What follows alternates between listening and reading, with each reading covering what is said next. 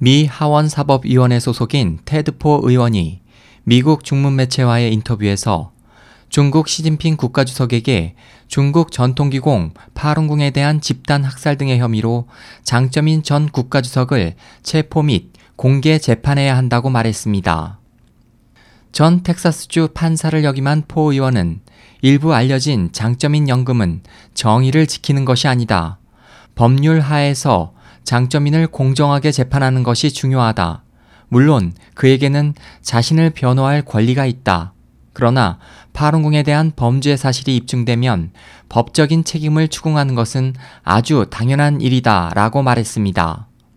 포 의원은 또 미국을 포함한 각국 정부는 중국 정부에 대해 이 같은 중대한 인권 침해 사건의 가해자로서 그에 대한 재판을 촉구해야 한다고 덧붙였습니다. 파룬궁 측은 약 17년 전부터 시작된 탄압은 당시 장점인 국가주석과 그 일파가 최고 지도부내 다수의 반대 의견을 무릅쓰고 발동 및 주도한 것이라고 주장하고 있습니다. 또 탄압 기간 동안 많은 수련자들이 탄압으로 사망했고 현재까지 공안, 사법, 병원에 의해 살아있는 수련자들로부터 장기를 수탈, 밀매하는 조직적인 생체 장기 적출이 이뤄지고 있다고 호소하고 있습니다.